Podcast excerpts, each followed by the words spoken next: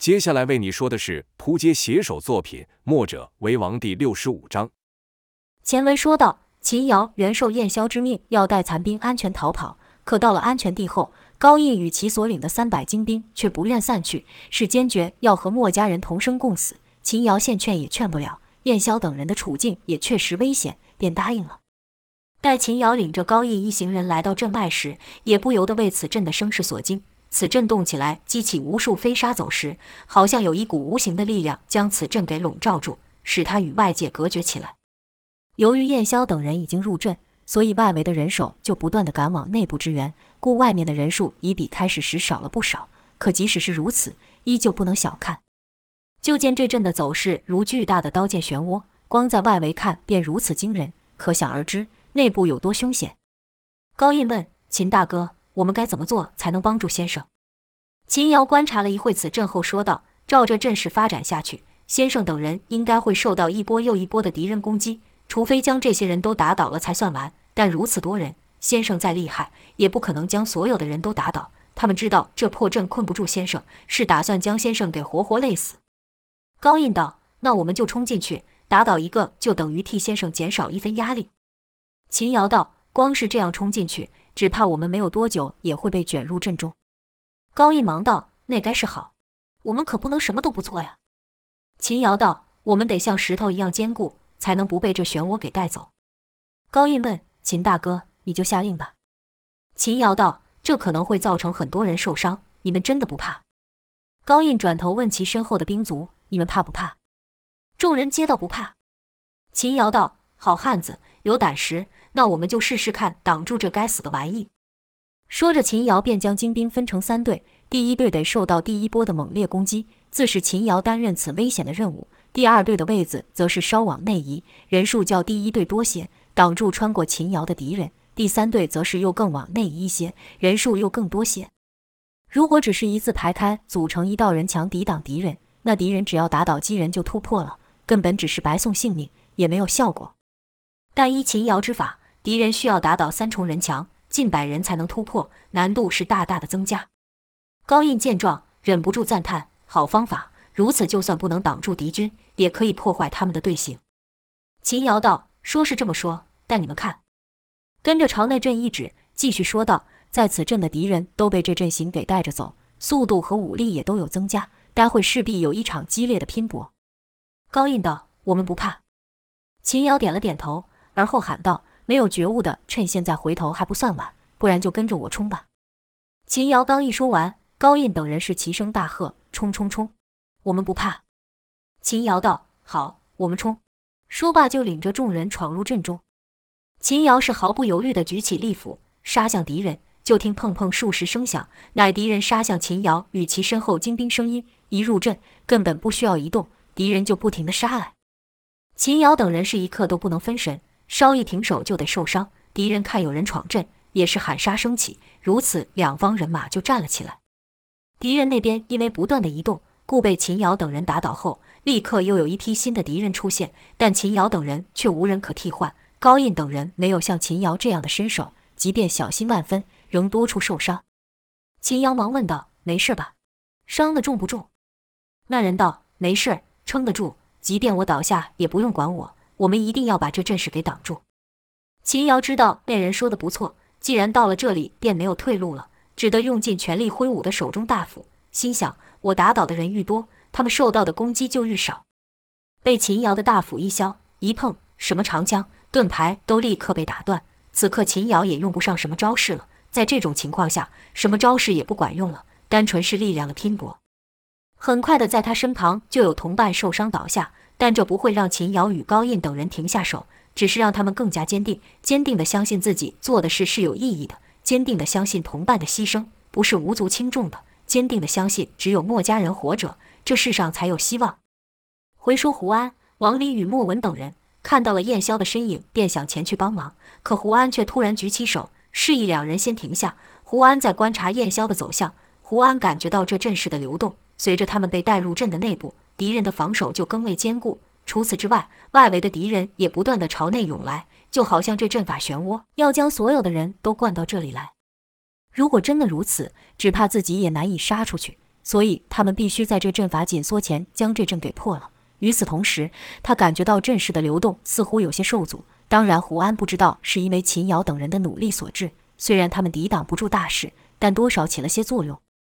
这是一个机会，胡安知道，他能感觉到那魔燕霄肯定也行，所以燕霄的行动才变得更快、更勇、更狠。可就看燕霄此时不是冲向挡路的敌人，而是顺着这阵的流向往前，就好像他在加快这阵势的紧缩一样。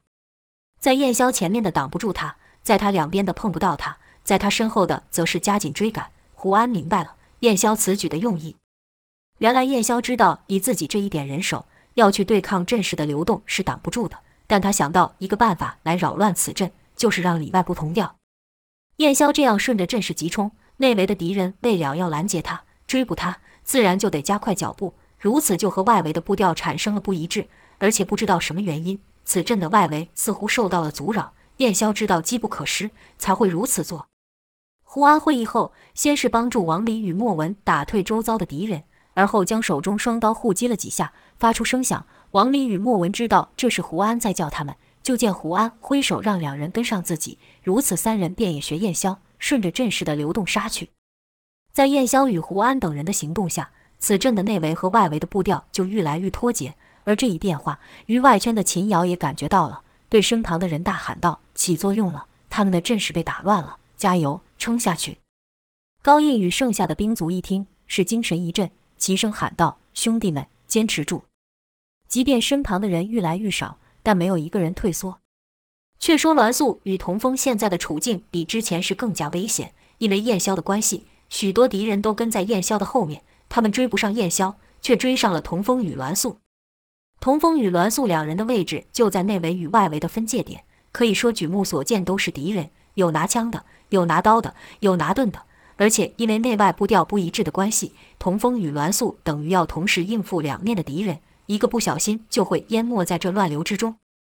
栾素起初还能用缠着茧的蜈蚣剑使出大范围的攻击将敌人打退，可随着敌人愈来愈多，好些敌人就撞到了蜈蚣剑的剑身上。栾素当机立断，右手一用力，想将蜈蚣剑给收回来，可居然没能成功，蜈蚣剑让敌人给拉住了。正此时，利刃临面。可栾素只是诧异，并未惊慌。他另一手还有枪，就看他向后一个侧身，甩手中枪，将利刃给挡下，跟着横枪一扫，便将敌人给打退。正此时，栾素感到重心不稳，朝旁一看，原来是好几个敌人将兵器缠在蜈蚣剑上，并使劲地拉，口中喊道：“你不就仗着兵器厉害吗？这下看你怎么办！”栾素被拉第一次还出力抗衡，第二次对方使出更大力的时候，栾素反而是顺着此力朝敌人飞去，说道。想要我的兵器，除非我倒下。就看唰的一下，栾素举枪将敌人给打退。可这时又有许多人朝他攻来，使栾素根本腾不出手去解蜈蚣箭，只能以极快的速度将枪给舞起，罩住了自己的四面八方。就听枪枪枪的响声发出，都是敌人的攻击被栾素挡下所致。可在如此密集的攻击下，栾素连脚下的蜈蚣箭都无法取回了，更别提与童风继续前进。童风的处境也与栾素相同。开始时还能挥枪击退敌人，可没有想到，在这乱流中，敌人是如此之多，而且攻击的方式和之前完全不同。之前敌人虽也不少，但还算是有一定的规律，不像现在是毫无节奏的乱打乱冲。很快的，童风便只能勉力防守，即便他已经不是第一次上阵迎敌了，但可莫从见过如此情势，故无法和栾素一样镇定。虽然是防守，但面对这样无止境的攻击，童风心下难免一慌。这一慌。就忘记了墨守成规的招式，变成以直觉反应，以力量抗衡。可他一个人，即便有再大的力气，如此硬打，挡得住一个，挡得住十个，可怎能挡住上百、上千个？而且他手中的枪也并非什么神兵利器。就听咔的一声响，童风的枪居然被打断了。栾素就看童风于一瞬间被敌人给淹没，忙喊道：“风儿，风儿！”敌人也喊道：“那小子倒下了，我看你还能撑多久？”千万不能让他给逃走了，困住他。栾素此时几乎是寸步难移，他眼神稍一离开，朝童风内看去，立刻就被划上一刀。那伤了栾素的人就喊：“墨家号称铜墙铁壁的防守被我给破了，他们也不是打不倒的。”更糟糕的是，敌人中还出现一名大将，手拿大锤朝栾素奔来，喝道：“今日墨家不败的神话就要在此破碎了！”栾素骂道：“你做梦！”那元江骂道：“看看是谁在做梦！”说着一锤砸下。这一下，栾素本想以巧劲谢过，可身旁都是敌人，使他根本无处可退，只得举枪硬拼。就听“咔”的一声响，栾素手中的枪终于也经不住，是从中断开。可那锤还持续朝栾素打去。栾素想伸手夺过那锤时，突然感到脚下一痛，又被人伤了。于同风枪断到栾素背伤，可说是眨眼间的事。眼看栾素就要挨上那锤时，突然有一物以极快的速度朝那袁江撞去，半空中发出一声闷响，那大将被撞偏了一步，那锤也就没打到栾素，而是在栾素的脚边砸出一个洞来。栾素哪里会放过这个机会，立刻出手夺锤，跟着以锤护身，将攻来的兵刃打退了去。同时，一脚挑起了蜈蚣剑，就看栾素一脚在半空中画了几圈，那蜈蚣剑就像活的一样动了起来，将前头的茧给松了开。而后栾素跳了起来，一锤敲茧，朝敌人打去。就听“砰”的一声响，敌人倒下了一片。半空中，栾素看到了童风的身影。原来童风并没有倒下，而且还以极快的速度，或出拳，或出掌，或是直接将敌人拿住丢出，适才撞偏那原浆的物体，就是被童风丢出的敌人。可栾素也看到了童风的身上受了许多的伤。栾素还发现童风现在所使功夫既像是武功，又不像是武功，至少不是墨家的武功。栾素心想：莫非是刚才生死交瞬的一刻，使风儿干天宫的修为突破了？但即便是如此，也不会这么厉害。看起来也不像是匠心独具的功力，那是什么？此刻童风只觉得身体的感官极度敏锐。适才他突然觉得眼前的这些人动作怎么突然变得好慢，耳边也听不到那震耳欲聋的喊杀声。他还感觉到了栾素有危险，便抓了一个人朝栾素的方向丢去。童风甚至不需要看那袁江就可以知道他的位置，而且他这一出手，敌人好像完全不反抗一样，任由他甩出。这一刻，不只是内员武将，童风还感觉到更远的一端，燕霄等人遇上了极大的危险。就看童风伸手夺过三把枪。朝此阵势的内围丢去，这一下使出了乾坤劲。经过燕霄的训练，现在的童风已经可以连续使出数下乾坤劲了。就见那三枪如流星般急速飞出，而且还避开了战场上所有的阻碍，直奔燕霄等人的方向而去。丢完这三枪后，童风就觉得一切又恢复了正常，敌人的喊杀声回来了，被敌人所伤的感觉回来了，而他手上是空空如也，一件兵器也没有。却说童风适才断枪。被无数敌人砍杀的濒死之际，突然涌起一份奇怪的感觉，一种全身上下的感知都增强数倍的感觉。在他面前的敌人马儿像是静止了般，任凭他出手攻击。与此同时，他还感觉到了同伴有危险，所以他出手救了栾素，并朝燕霄所在之处掷出了三枪。而后一切又恢复了正常。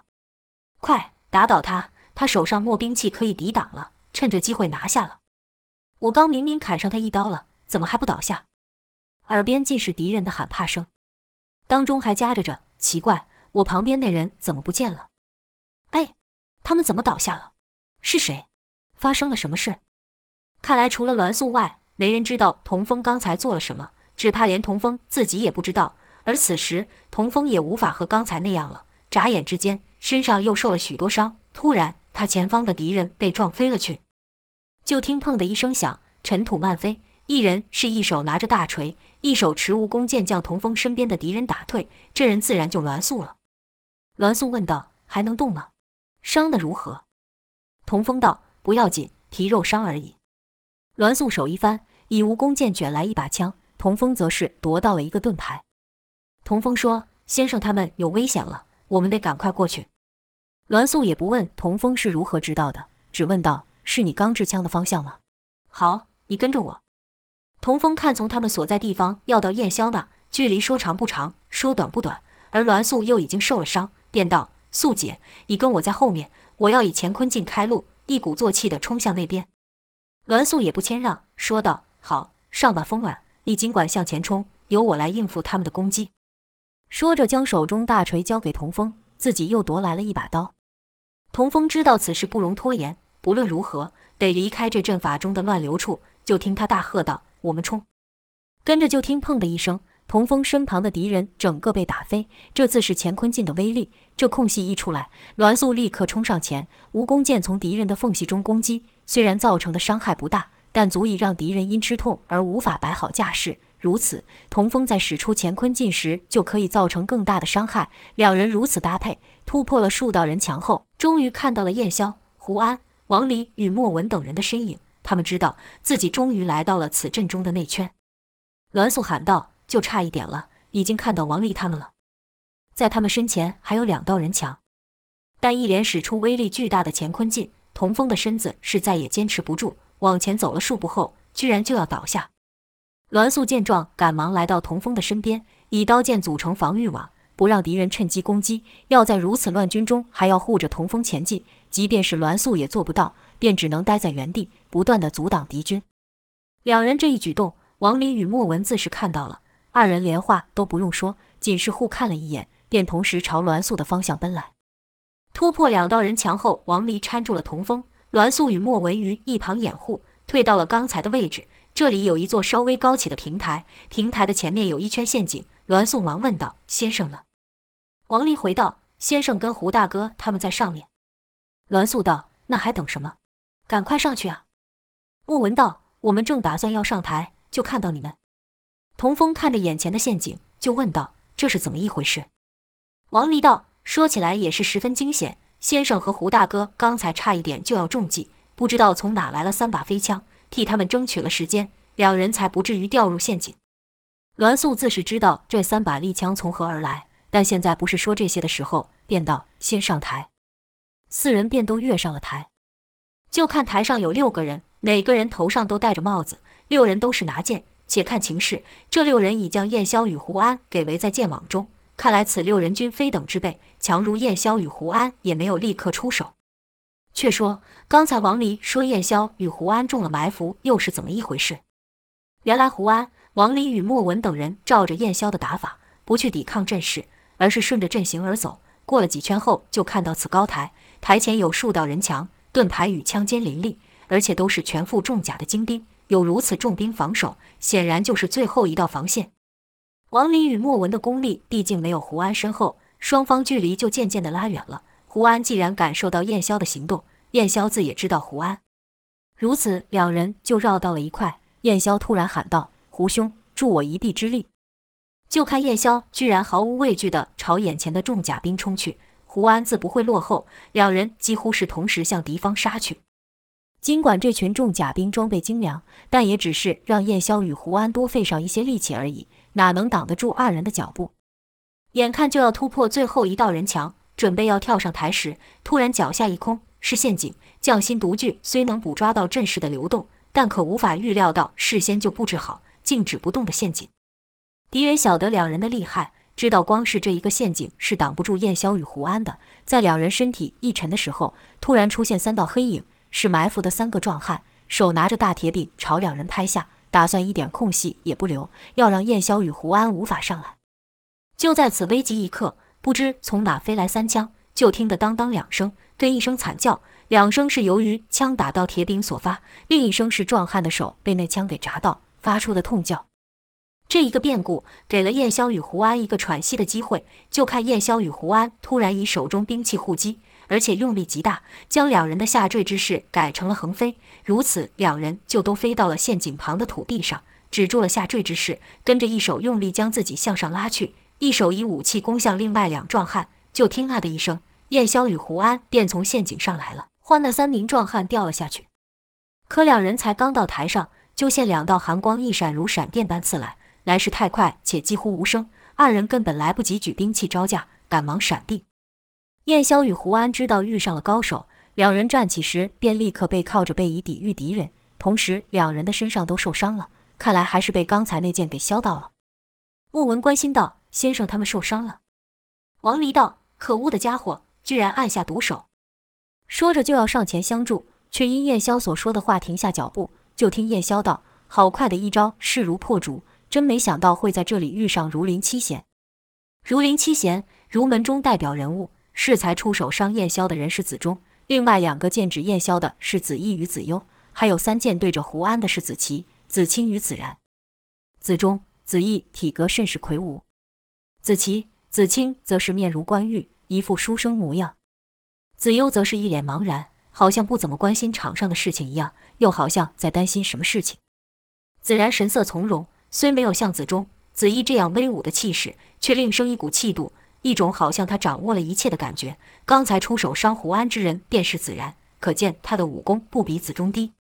就听子中说道：“真没想到你们能到得了这里，真是大大超乎了我们的预期。”燕霄回道：“我就想能指挥这阵法的人，肯定不是简单的人物，但万万没有想到是你们姬人。但让我不解的是，几位什么时候替随国效命了？”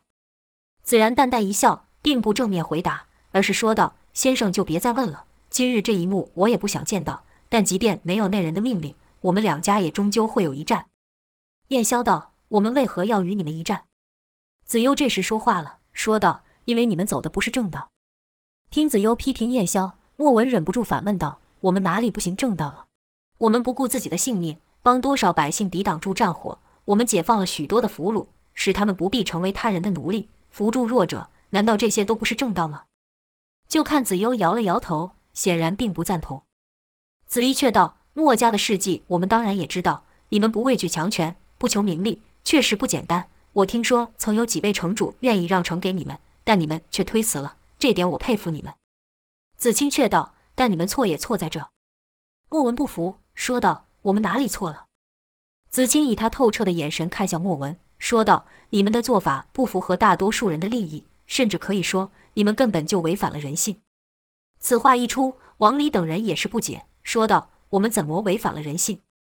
子然说道。你们确实是救了不少人，也救了不少城，但你们却不从中索取任何回报，终日忙忙碌碌，付出了许多，但却没有壮大自己的势力，以此一扫天下诸恶。当今天下到处都是战火，照你们的做法，到什么时候是个头？照你们的做法，何时才会有太平之日？燕霄道：“照你这么说，那些人、那些城不该救。”子然道：“成大事者不拘小节，他们的存亡，如果对天下太平的大局是一种阻碍，那也无妨。”子期说道：“这世道纷乱已久，就如一盘乱棋一样，要扭转乱世，使天下回归正道，有些棋子势必得舍弃。”燕霄道：“我不认同，每个人都有活下去的权利，每个人都不应该成为别人的棋子，没有人应该被牺牲。”子期看了看燕霄，跟着又看向童风与莫文等人，而后是摇了摇头，似乎为他们固执而惋惜。王林问道：“你口中说的正道是谁的正道？谁说他的正道就重要过其他人？”子然道：“正所谓事有轻重缓急，人有亲疏贵贱。你们不愿意牺牲任何一人，也就救不了任何一人。”燕霄道：“我们愿意牺牲我们自己。”子然浅笑道：“天下间有谁不知道你们墨家人为了救世，即便脚跟都走破了，也心甘情愿？你们说这是大爱，但就我们来看，你们其实什么都没有做。你们不是把自己的行为比喻成提水救火吗？可惜你们提的水再多，也灭不了这遍地烽火。”即便你们救了那些人一次、两次、三次又如何？只要没人站出来终结乱世，那战火就不会休止。你们的所作所为对那些人来说或许是大爱，但就我们看来，只是些小人小义。戴子然说完后，燕霄挺起了身，昂然道：“我明白了，你说的不错，我们两家早晚要有一战。”燕霄居然主动求战，此举让王离等人都感到诧异。就听燕霄道：“你们的道是扶持你们所认同的王。”帮助他扫平所有不利的势力，而后你们就认为那个王会行仁政、爱百姓、救乱世。听燕霄所说，好似赞同他们的理念。子衣便道：“看来你终于也明白自己错在哪了。”话还没说完，就看燕霄剑眉一竖，说道：“但这我可不能认同。”子衣气道：“你你这人怎么就想不明白呢？”燕霄道：“你们的做法是将赌注放在那王的血脉上，也许现在他真的是一位人君，但他的下一代呢？”下下一代呢？也许这位王现在会听从你们的建议，但他行恶的时候，你们又会做什么？夏桀的残忍，幽王的愚昧，你们制止得了吗？再说，依你们的做法，是只爱自己的王，只爱自己的国，这天下会变成今日这样？难道不就是人人都想称王，个个都想要壮大自身，而去攻打其他国家所导致的吗？有实力的人不去帮助他人，而是借由并吞比他弱小的来强大自己，这样的天下。就是你们所谓的太平天下了。那些被你们牺牲的国，被你们牺牲的人，会甘愿吗？我还是秉持我的理念。我相信，当天下的人或国都彼此相爱、互相帮助的时候，天下自然就太平了。若彼此都相互憎恶，那这天下则永远都不会太平。即便某个王以强大的武力并吞他人，或某些人以为自己的理念高过他人，就设下陷阱想将别人除之，我们也不会认同的。子义与子忠听完燕霄所言，是气得说不出话。子期只是摇头。子优叹道：“走偏了，完全走偏了，可惜啊，可惜。”子然则道：“那今日就来证明，我们两家谁才是正道。”此时，燕霄与胡安各被三人三剑给抵住，剑尖所指，笼罩两人的上中下三路。王离想上前帮忙，却被燕霄给阻止了。就听燕霄道：“这是我和他们的战斗，你们都退下。”其实燕霄真正想说的是。你们不是三才剑阵的对手，交手也只是徒增伤亡。子然道：“看来先生已经知道此剑阵的厉害了。”燕霄道：“你们三人三剑将我全身给封住，若不是三才剑阵，又会是什么呢？”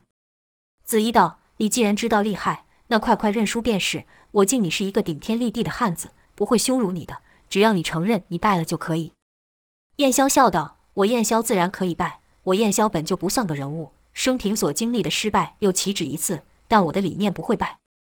子忠道：“道不同，不相为谋，那就别怪我们不客气了。”子琪道：“为了大道，也只能得罪了。”子优则又是叹了口气，似乎相当不情愿，但又没有办法。子然道：“先生既然知道三才剑阵的厉害，又何必白费力气呢？”燕霄道：“这剑阵厉害归厉害，但也未必能够困得住我。就像今日的情势。”或许我的这些弟子都会命丧于此，可我们也一向都是明知不可为而为之。你说我们行为是提水救火，徒劳无功，这话倒是不错。说到此，子忠插口道：“既然你们知道走错了方向，那也没什么，改过来便是。加入我们，凭我们两家的力量，世上谁能是敌手？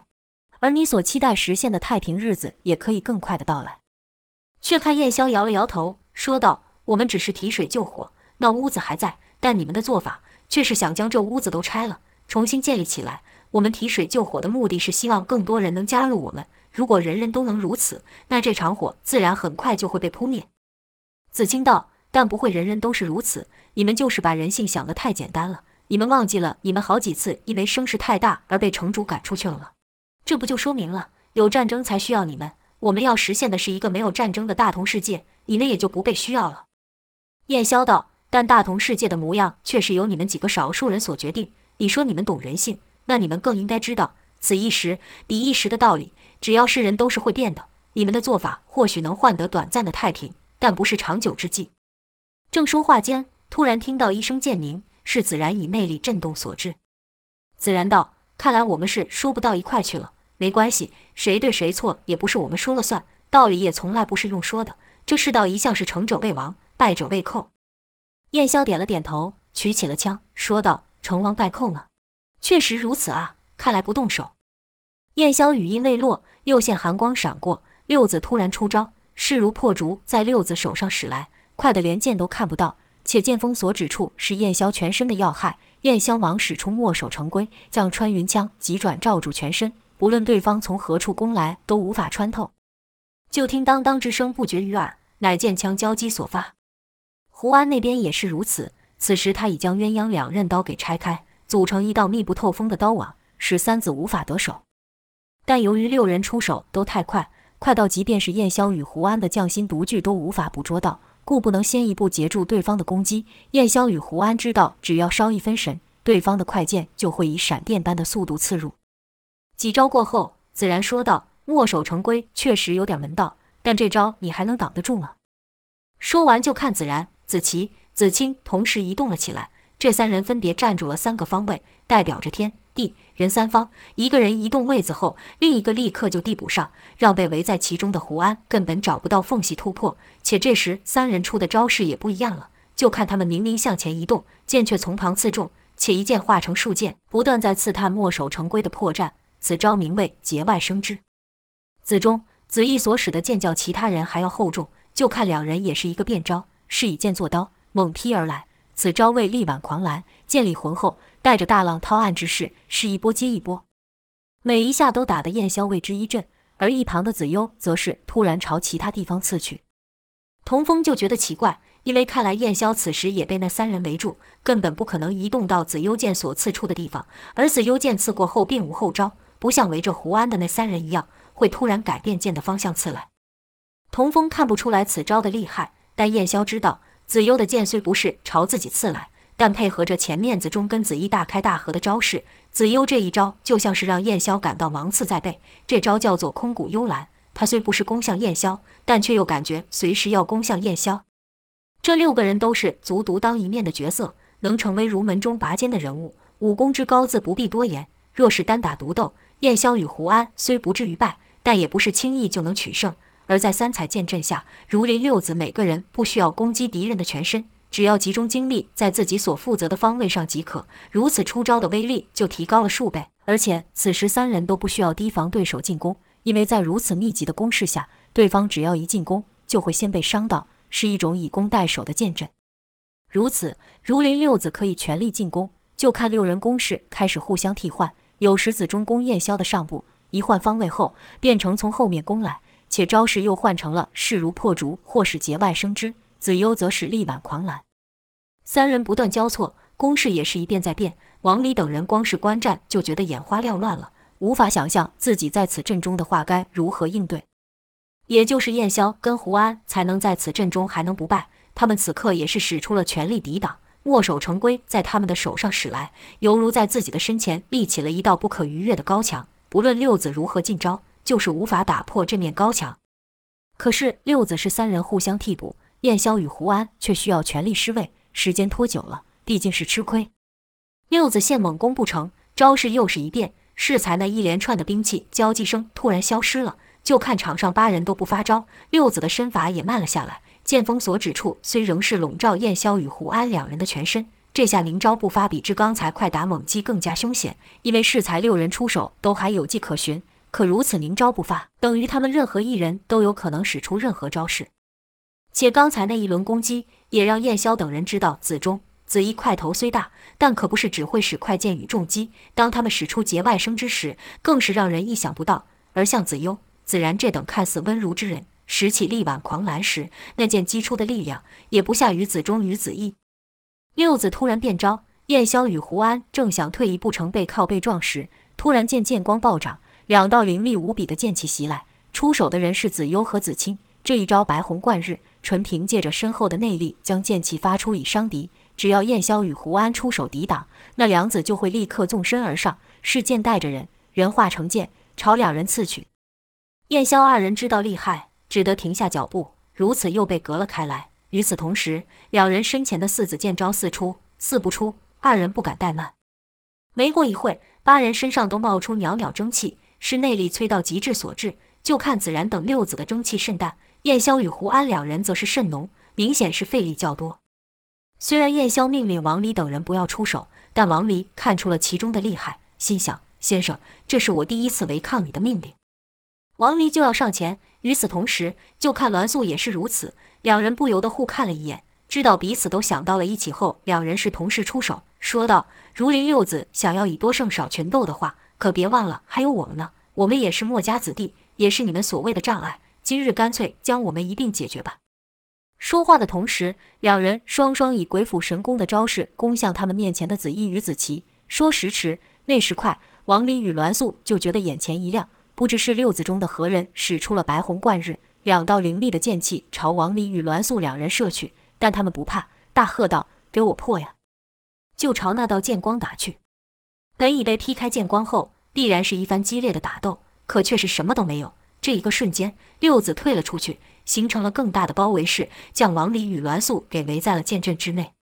此时，就听燕霄说道：“这剑阵可大可小，一旦被此阵围住，想要脱困就不容易了，所以我才不让你们出手。”王离道：“先生，你知道我们是不可能袖手旁观的。今日之战，不论结果如何，我们也要与先生同生死，共进退。”这番话说得慷慨激昂，充满正气，六子也不得不敬重。子义便道。不错，不错，你们个个都是好汉。子悠仍是一脸无奈，说道：“可惜了，你们如果能察觉自己的错误，即便不相助我们，隐居避世起来，或许还可以看到太平之日。”子期也道：“我们本没有要对你们出手的，何必赶着送死？”子清则说：“现在可不是妇人之仁的时候，各自都是为了自己的理念而战，他们的眼神可不像是认为自己会败的眼神。”子忠则说：“好，既然如此。”我就与你们拼个痛快！突然，子忠收剑出掌，正要说话，被子然呵斥道：“子忠，你在干什么？现在这一战可不是你个人的战斗，事关天下。给我拔剑！面对子然所说，子忠只是哼了哼声，而后又把剑给举起，说道：“大局为重，怪不得我了。”眼见王离等人又被困于剑阵，童风忍不住心急，也想要上前帮忙，可知道自己的武功与他们相比相差太多，只怕帮手不成，反成拖累。正迟疑要不要上前的时候，就听莫文说：“王大哥所说的正是我想的。”显然，莫文也想上前助燕霄一臂之力。童风道：“但我们的武功能是他们的对手了，而且你也伤得不轻。”其实，童风的伤比莫严重多了。上了台后便凝神吊气，只求能多恢复一点力气。莫文回道：“即便只是让他们分神一刻，相信也能替先生多争取一分胜机。”童风道：“连王大哥跟素子都无法做到，我们能做到吗？”